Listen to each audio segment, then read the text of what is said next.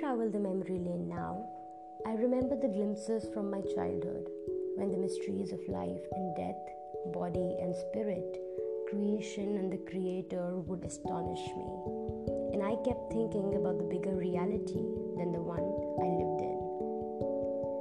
As they say, life slowly hit me, and I mingled with the mundane, wore layers of society that best fitted me. Slowly, I learned the language of others and completely forgot about the unresolved mysteries that kept me awake all night when I was a child. Suddenly, when things were fine and life did not seem difficult, some said that I was lagging behind, for others my age had ran far. So I paced up and ran as fast as I could. But yet some said that wasn't enough.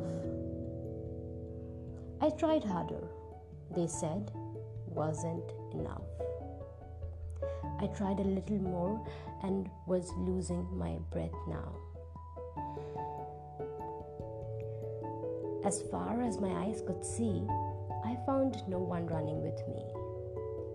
So I wondered, what if I had already left them behind? But they said, no, you are the one lagging behind. With every huff and puff, I tried harder than before and ran with all my might. Days passed and seasons changed, and I kept running from what? I know not yet. To what? I know not yet.